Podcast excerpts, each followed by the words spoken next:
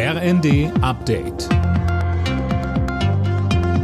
Stündlich neu. Auf den Punkt informiert. Ich bin Silas Quiring. Guten Morgen. Bundesgesundheitsminister Lauterbach empfiehlt jetzt allen, sich eine zweite Boosterimpfung zu holen und handelt sich dafür heftige Kritik ein. Es gibt keine entsprechenden Daten für diese Empfehlung, sagte der Chef der Ständigen Impfkommission Mertens der Welt am Sonntag. Auch die Deutsche Stiftung Patientenschutz sieht Lauterbachs Vorschlag kritisch. Und die Virologin Ulrike Protzer sagte im ZDF, wenn jetzt natürlich so unterschiedliche Personen unterschiedliche Dinge sagen, das verunsichert die Menschen nur und dann macht nachher doch jeder, was er will und das ist ja dann auch nicht im Sinne der Allgemeinheit.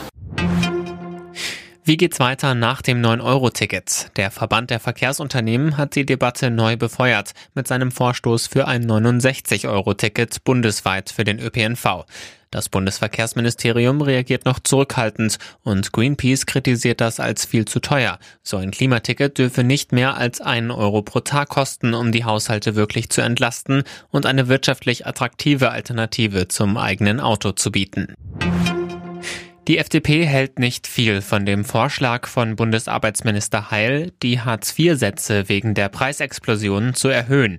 Man müsse sich an den gemeinsamen Koalitionsvertrag halten, sagte der FDP-Sozialexperte Kober.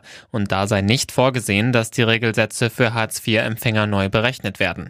Sozialverbände begrüßen hingegen die Pläne von Heil. VDK-Präsidentin Bentele betonte in der ARD, Lebensmittel, Energie, alles wird teurer und es spiegeln die aktuellen Grundsicherungssätze überhaupt nicht wider. Die müssten mindestens bei 680 Euro liegen, damit sie die jetzigen Preise wiedergeben.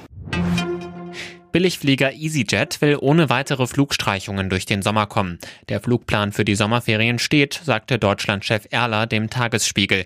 Zuletzt waren immer wieder Flüge ausgefallen. Die Airline begründet das mit einem hohen Krankenstand. Alle Nachrichten auf rnd.de